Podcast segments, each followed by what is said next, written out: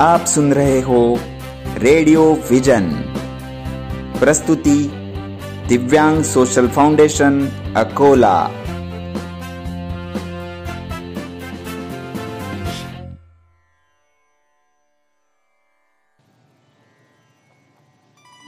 जय माता दी नवरात्रि उत्सव के उपलक्ष्य में रेडियो विजन अकोला की विशेष प्रस्तुति। जय माता दी नमस्ते दोस्तों, मैं प्राध्यापक विशाल कोरडे, रेडियो विजन अकोला और दिव्यांग सोशल फाउंडेशन अकोला के माध्यम से आप सभी का हार्दिक स्वागत करता हूँ। दोस्तों, रेडियो विजन अकोला मना रहा है नवरात्रि उत्सव और इस उत्सव में आप सबको हम शामिल करने वाले हैं। नवरात्रि उत्सव के उपलक्ष्य में हमारा विशेष कार्यक्रम जय माता दी आप सभी के लिए। इस कार्यक्रम में हम जानेंगे नवरात्रि उत्सव के बारे में, माता के विभिन्न स्वरूपों के बारे में, उनके मंदिरों के बारे में, उनकी कथाओं के बारे में, मान्यताओं और परंपराओं के बारे में। तो दोस्तों, बने रहिए रेडियो विजन अकोला के साथ और सुनिए विशेष कार्यक्रम जय माता दी। आज के इस कार्यक्रम का लेखन और निवेदन किया है। स्वाति झुंझुनवाला ने। निर्मित सहयोग है, हिमांशु निमकरडे। संकल्पना और प्रस्तुति है, प्राध्यापक विशाल कोरडे की। तो दोस्तों, नवरात्रि उत्सव के उपलक्ष्य में रेडियो विजन अकोला की यह विशेष प्रस्तुति आप सभी के लिए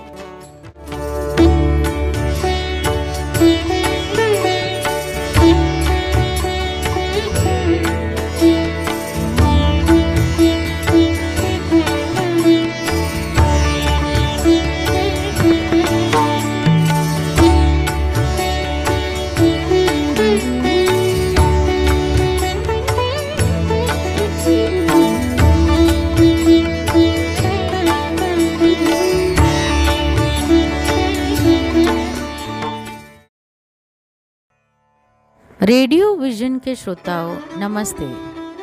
भारत में देवी माँ के अलग अलग मान्यता वाले मंदिर हैं, जिन पर भक्तों की गहरी श्रद्धा और आस्था है। नवरात्र का त्यौहार माँ दुर्गा की पूजा का मुख्य त्यौहार है, जिसमें नौ दिन तक लगातार देवी के सभी स्वरूपों को पूजा जाता है। साथ ही माँ के मंदिरों पर भी भारी संख्या में भक्त अपनी मनोकामना पूर्ति के लिए पहुँचते हैं।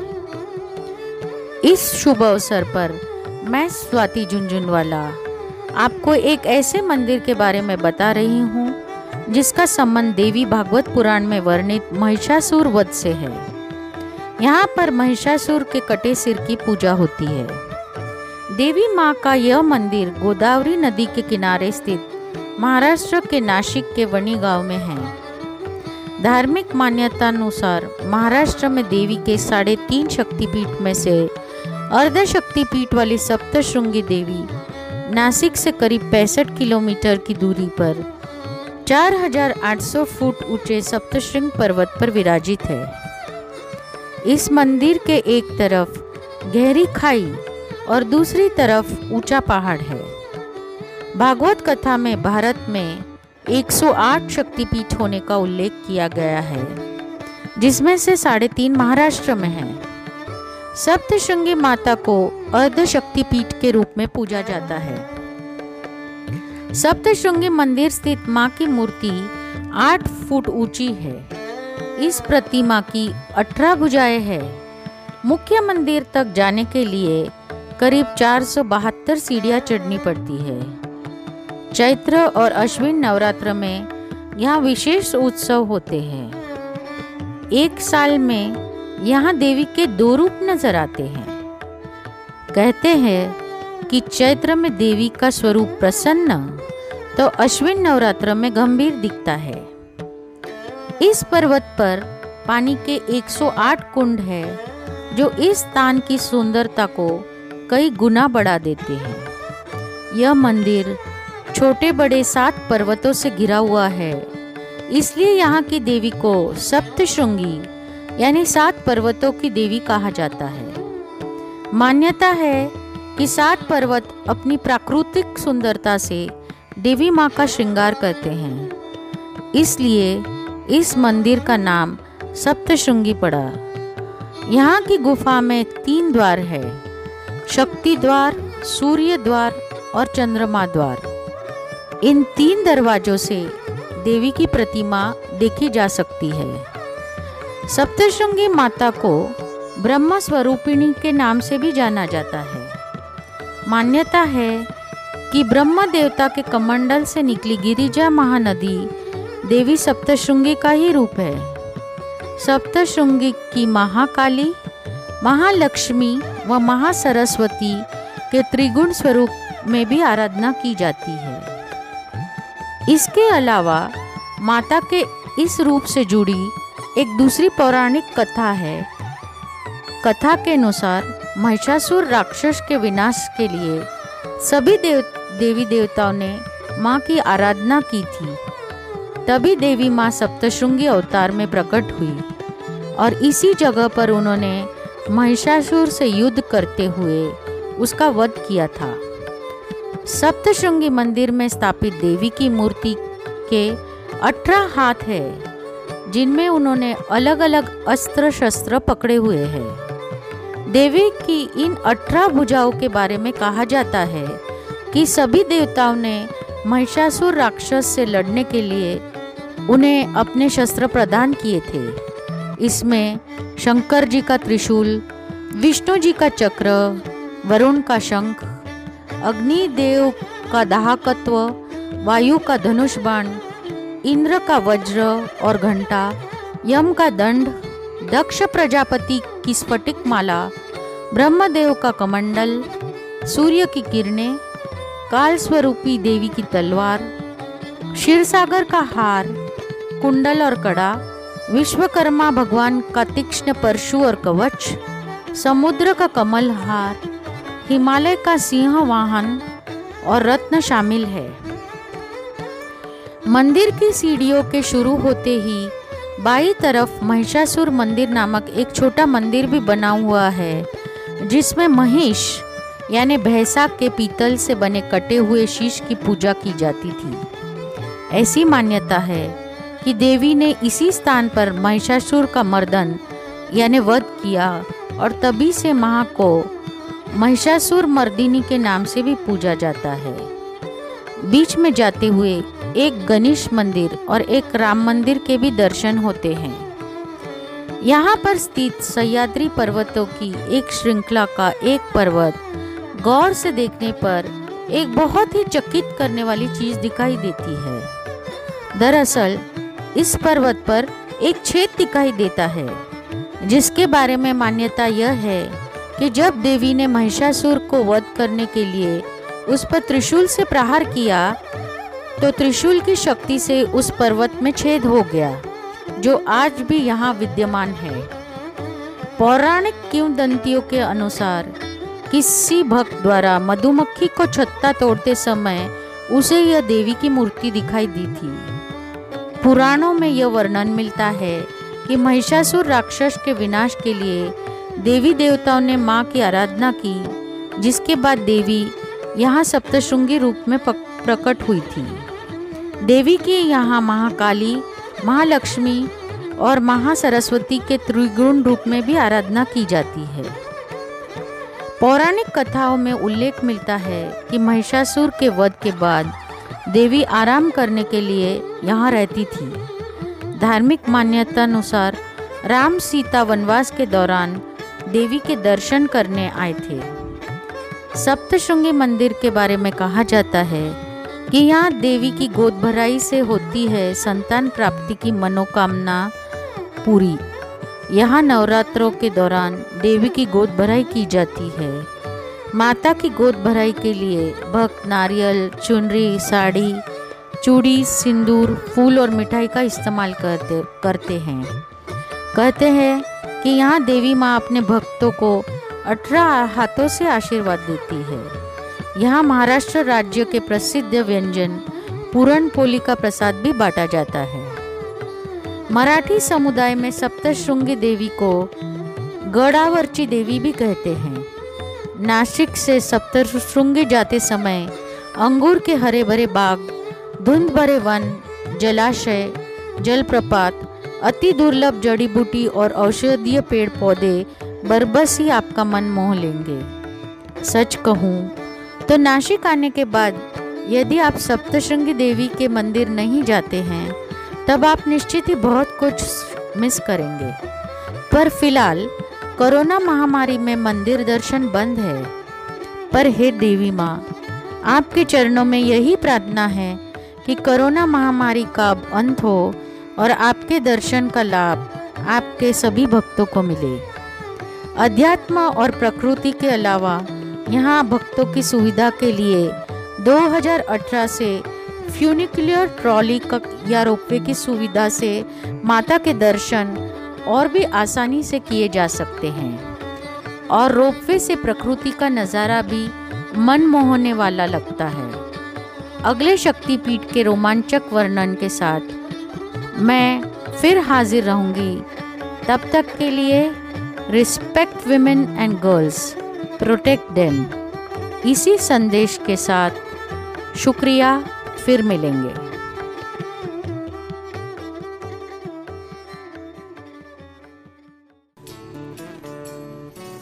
अभी आपने नवरात्रि उत्सव के उपलक्ष्य में रेडियो विजन अकोला की विशेष प्रस्तुति सुनी? जय माता दी दोस्तों, आप सब दिव्यांग सोशल फाउंडेशन अकोला और रेडियो विजन अकोला के साथ मिलकर अपना विशेष कार्यक्रम प्रस्तुत कर सकते हो। साथ ही साथ, आप हमारे दिव्यांग सोशल फाउंडेशन अकोला के सदस्य बनकर सामाजिक कार्य कर सकते हो। अधिक जानकारी और हमसे मिलने के लिए संपर्क करिए। हमारे हेल्पलाइन नंबर पर जो है zero nine four two three six five zero zero nine zero तो दोस्तों, दिव्यांग सोशल फाउंडेशन इस राष्ट्रीयकृत संस्था से आप ज़रूर जुड़िए और सुनते रहिए radio vision Akola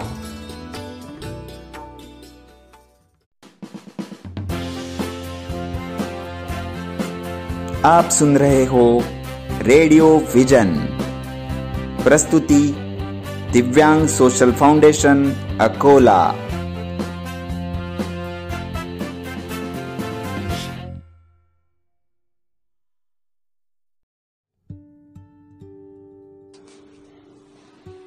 hello, radio vision के श्रोता हो, नमस्ते।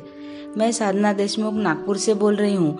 मैं एक कोचिंग क्लास की टीचर हूँ, साथ में एक्यूप्रेशर थेरेपिस्ट और योगा वेलनेस इंस्ट्रक्टर भी हूँ।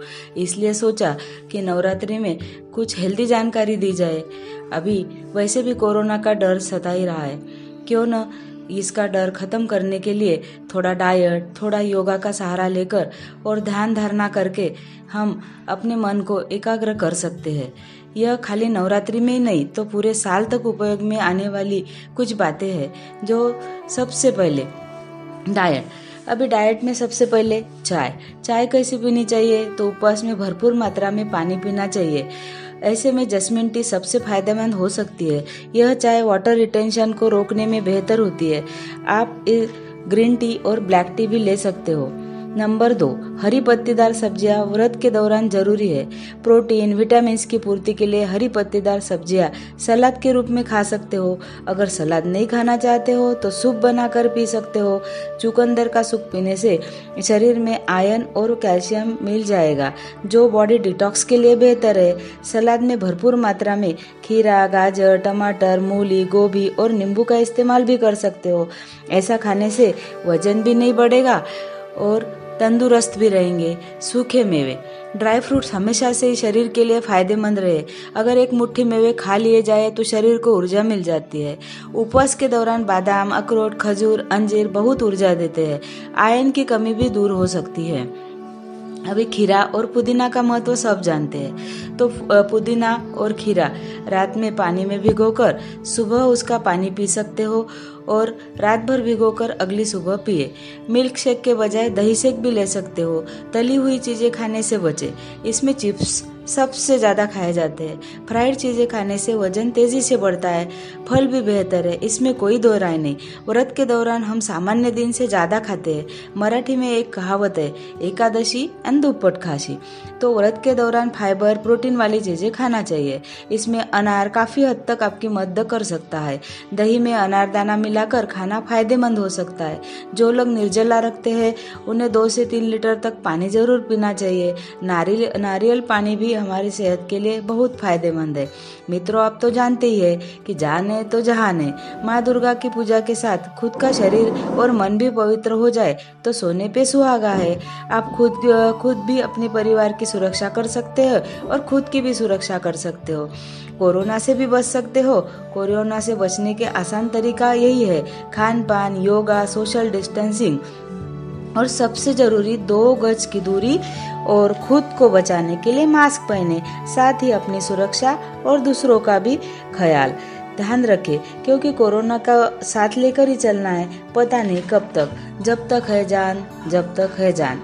और सबको ही पता है कि दवाई तो बनी ही नहीं है, दवाई से बनाने का दावा भी कोई नहीं कर सकता है, बचना है तो यही उपाय। है तो इसीलिए करो योग, रहो निरोग। खान पान के साथ में थोड़ा योगा हो जाए और सबसे पहले थोड़े सूक्ष्म व्यायाम करें, जैसे कि हाथ पैरों के हलचाल, गर्दन, पीठ, कमर का व्यायाम थोड़ा कर ले। आसन भी कर सकते हो वृक्षासन ताड़ासन, भुजंगासन के वेरिएशन सब पेट के लिए फ़ायदेमंद है। चलो अभी बाहर का शरीर तो देख लिया। थोड़ा अपने अंदर झाँक कर देखते हैं। प्राणायाम, ध्यान, धारणा करके अपनी अंदर की दुनिया का देखने का प्रयास भी कर सकते हैं। अभी मुझे एक बात याद आ रही है कि मार्टिन लूथर किंग ने कहा था कि अगर तुम उड़ नहीं सकते हो तो दौड़ो, अगर दौड़ नहीं सकते हो तो चलो, अगर तुम चल भी नहीं सकते हो तो रेंगो, पर निरंतर आगे बढ़ते रहो, अपनी दिशा और सोच बदलो, सफलता तुम्हारा स्वागत करेगी। रास्ते पर कंकड़ कंकड़ हो तो भी एक अच्छा जूता पहनकर चला जा सकता है। किंतु एक अच्छे जूते के अंदर एक भी कंकड़ घुस जाए तो एक अच्छी सड़क पर भी कुछ कदम चलना मुश्किल है। यानी हम बाहर की चुनौतियों से नहीं, अपने भीतर की कमजोरियों से हारते तो चलो, भीतर की कमज़ोरी से भी निपट लिया जाए। माता से कुछ मांगना है? तो ना मिले तो उससे नाराज़ मत होना, क्योंकि माता वो नहीं देती जो आपको अच्छा लगता है, बल्कि वह देती है जो आपके लिए अच्छा होता है। तो बहनों और भाइयों और श्रोता हो यह कहो कि माता से जब भी मांगो तो माता को ही मांगो, क्योंकि जब माता तुम्हारी होगी तो सब तुम्हारा होगा। आखिरी, लेकिन एक बहुत सच्ची बात है कर्म बहुत ध्यान से कीजिए, क्योंकि न किसी की दुआ खाली जाती है और न किसी की बद दुआ सिर्फ़ दरवाजे पर शुभ लाभ लिख लेने से कुछ नहीं होगा। शुभ विचार रखिए, अपने लिए भी और दूसरों के लिए भी, तभी लाभ ही लाभ होगा। नवरात्रों की, नवरात्रि की ढेर सारी शुभकामनाएँ। नमस्कार, जय हिंद, जय महाराष्ट्र। थैंक यू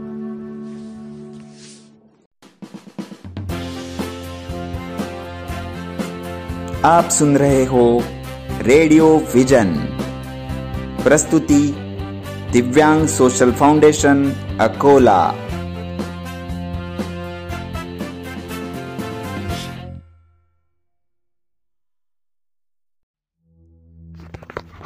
नमस्कार, मैं रेखा शर्मा, तिलदा नेवरा, जिला रायपुर, छत्तीसगढ़ से। दिव्यांग सोशल फाउंडेशन, अकोला द्वारा प्रस्तुत radio vision online radio channel पर आप सभी का हार्दिक स्वागत करती हूँ। आप सभी को नवरात्रि की हार्दिक शुभकामनाएँ।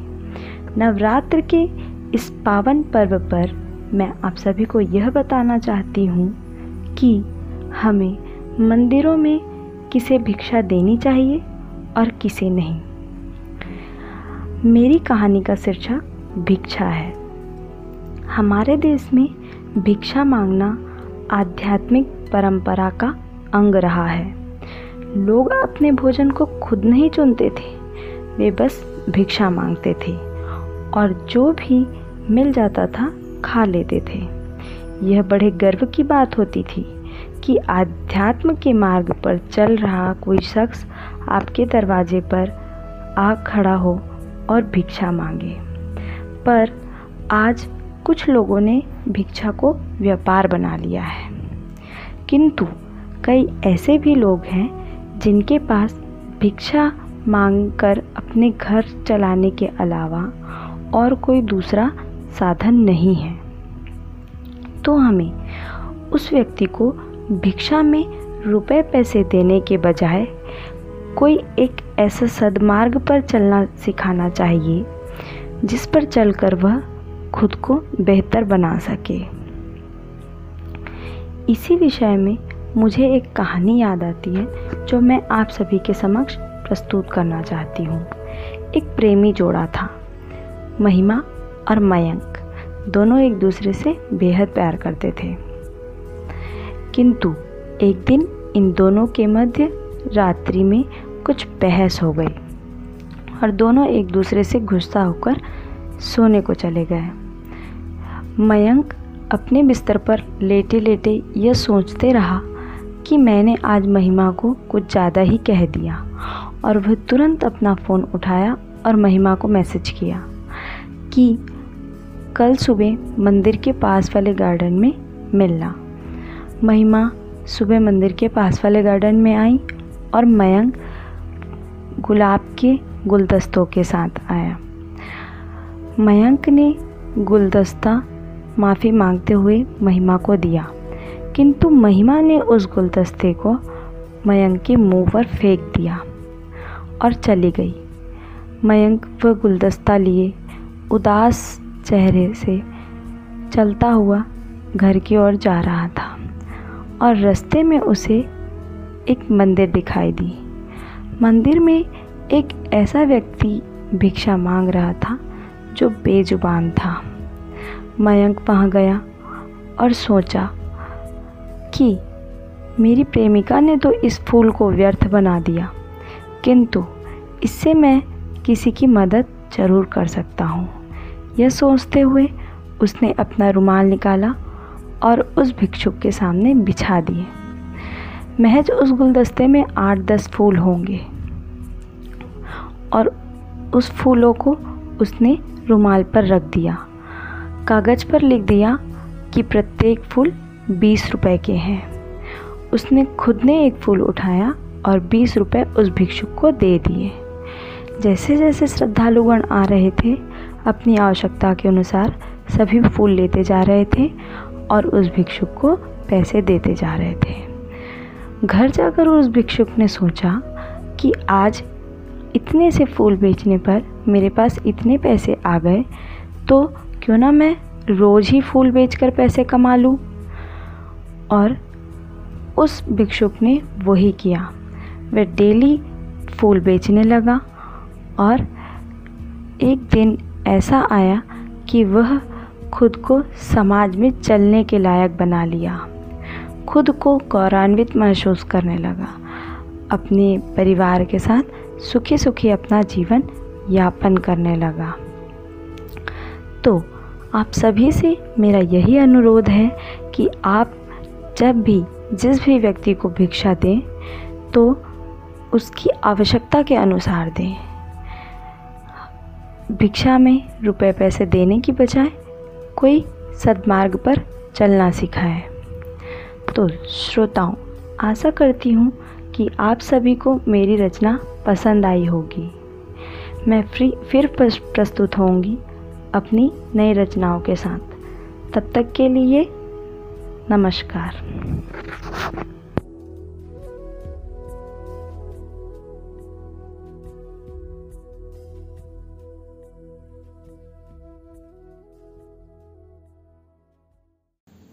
नमस्ते दोस्तों, मैं प्राध्यापक विशाल कोरडे, दिव्यांग सोशल फाउंडेशन अकोला, और रेडियो विजन के माध्यम से आप सभी का हार्दिक स्वागत करता हूँ। दोस्तों, दिव्यांग सोशल फाउंडेशन अकोला यह एक राष्ट्रीयकृत सामाजिक संस्था है, जो पूरे भारत भर दिव्यांग शिक्षण, रोज़गार और सेहत के लिए अपना योगदान दे रही है। बताते हुए आनंद होता है कि इस साल का आदर्श संस्था, यह पुरस्कार अकोला जिला प्रशासन, माननीय जिलाधिकारी, माननीय पालक मंत्री और जिला समाज कल्याण विभाग द्वारा दिव्यांग सोशल फाउंडेशन अकोला को 26 जनवरी 2020 को दिया गया है। दिव्यांग सोशल फाउंडेशन अकोला द्वारा रेडियो विजन, यह ऑनलाइन रेडियो चैनल हमने शुरू किया है। रेडियो विजन, इस रेडियो चैनल को हम पूरे विश्व के दिव्यांगजनों को समर्पित करते हैं। इस रेडियो चैनल पर शिक्षा और समाज के सभी तबकों के लिए विशेष कार्यक्रम हमने निर्मित किए हैं। आप सभी को अनुरोध है, आप भी अपना विशेष कार्यक्रम रेडियो विजन के माध्यम से प्रसारित कर सकते हो। दिव्यांग सोशल फाउंडेशन अकोला के सभी सामाजिक कार्यों में अपना सहभाग दे सकते हो। दिव्यांग सोशल फाउंडेशन अकोला का फेसबुक पेज और इंस्टा पे पूरी जानकारी उपलब्ध है। साथ ही साथ हमारा हेल्पलाइन क्रमांक जो zero nine four two three six five zero zero nine zero है। आप भी हमसे जुड़ सकते हो। हमारे सभी कार्यों में अपना सहभाग दे सकते हो। आज इस अवसर पर दिव्यांग सोशल फाउंडेशन अकोला के सभी सदस्य, साथ ही साथ रेडियो विजन के सभी टीम मेंबर्स को मैं हार्दिक शुभकामनाएँ देता हूँ। हिमांशु निमकरडे, प्रसाद झाड़े और श्रीकांत कोरडे को आभार ज्ञापन करता हूँ, क्योंकि उन्होंने इस रेडियो चैनल के निर्मिति के लिए अपना पूरा योगदान दिया है। तो आप सभी को अनुरोध है कि आप सब रेडियो विजन सुनते रहिए। धन्यवाद।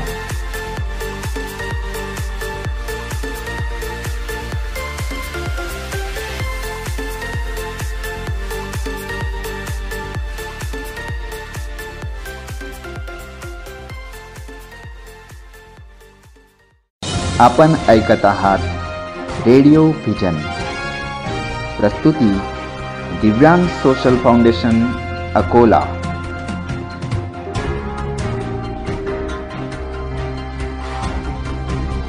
मी डॉक्टर रामेश्वर भिसे प्राचार्य श्री शिवाजी कला वाणिज्य व विज्ञान महाविद्यालय अकोला. मी दिव्यांग सोशल फाउंडेशन अकोल्याच्या रेडिओ व्हिजन या रेडिओ चॅनलला शुभेच्छा देतो. मी प्रमोद भंडारे प्राचार्य औद्योगिक प्रशिक्षण संस्था मुलींची अकोला.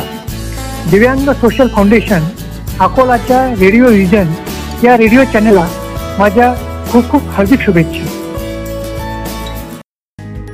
नमस्कार मित्रांनो मी प्रणित कुमार गुप्ता दिव्यांग सोशल फाउंडेशन अकोलातर्फे चालवल्या जाणाऱ्या रेडिओ व्हिजन या रेडिओ चॅनलला खूप खूप शुभेच्छा देतो. नमस्कार मी डायटिशियन वैशाली राठोड दिव्यांग सोशल फाउंडेशन अकोलाच्या रेडिओ व्हिजन या रेडिओ चॅनलला हार्दिक शुभेच्छा देते. हॅलो मी डॉक्टर संजय तिडके अकोला दिव्यांग सोशल फाउंडेशनच्या नव्यानं सुरू होत असलेल्या रेडिओ व्हिजनला माझ्या मनपूर्वक शुभेच्छा. नमस्कार मी डॉक्टर मोनाली चव्हाण डायटिशियन दिव्यांग सोशल फाउंडेशन अकोलाच्या रेडिओ व्हिजन या रेडिओ चॅनलला खूप खूप शुभेच्छा देते. नमस्कार मी भारती शेंडे सहप्रांत प्रभारी महाराष्ट्र पूर्व पतंजली योगपीठ हरिद्वार. दिव्यांग सोशल फाउंडेशन अकोलाच्या रेडिओ विजन या रेडिओ चॅनलला माझ्याकडून खूप खूप शुभेच्छा. नमस्कार, मी करुणा भंडारकर, दिव्य मराठी वार्ताहर. दिव्यांग सोशल फाउंडेशन अकोलाच्या रेडिओ विजन या ऑनलाईन रेडिओ चॅनलला मी हार्दिक शुभेच्छा देते.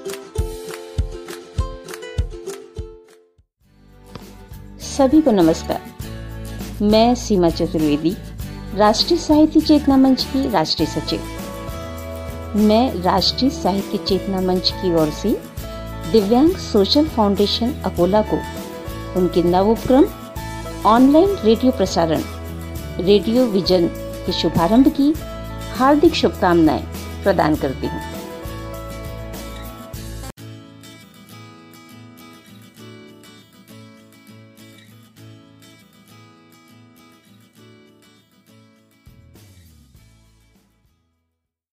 आपण ऐकत आहात रेडिओ व्हिजन प्रस्तुती दिव्यांग सोशल फाउंडेशन अकोला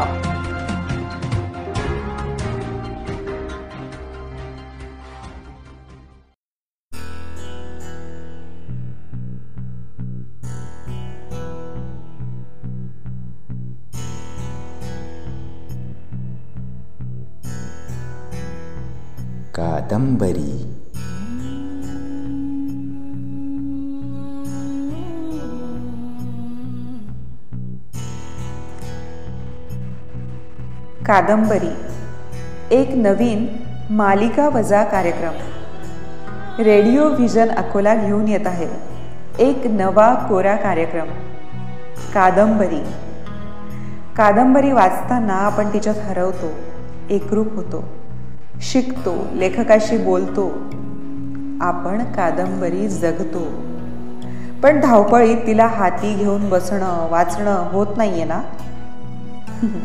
म्हणूनच म्हणूनच मी श्रद्धा वरणकार उपासनी रोज कादंबरी वाचणारे तुमच्यासाठी. आणि ती तुम्ही ऐकाल आपल्या या कार्यक्रमात. तेव्हा भेटू लवकरच या मालिकेत कादंबरी.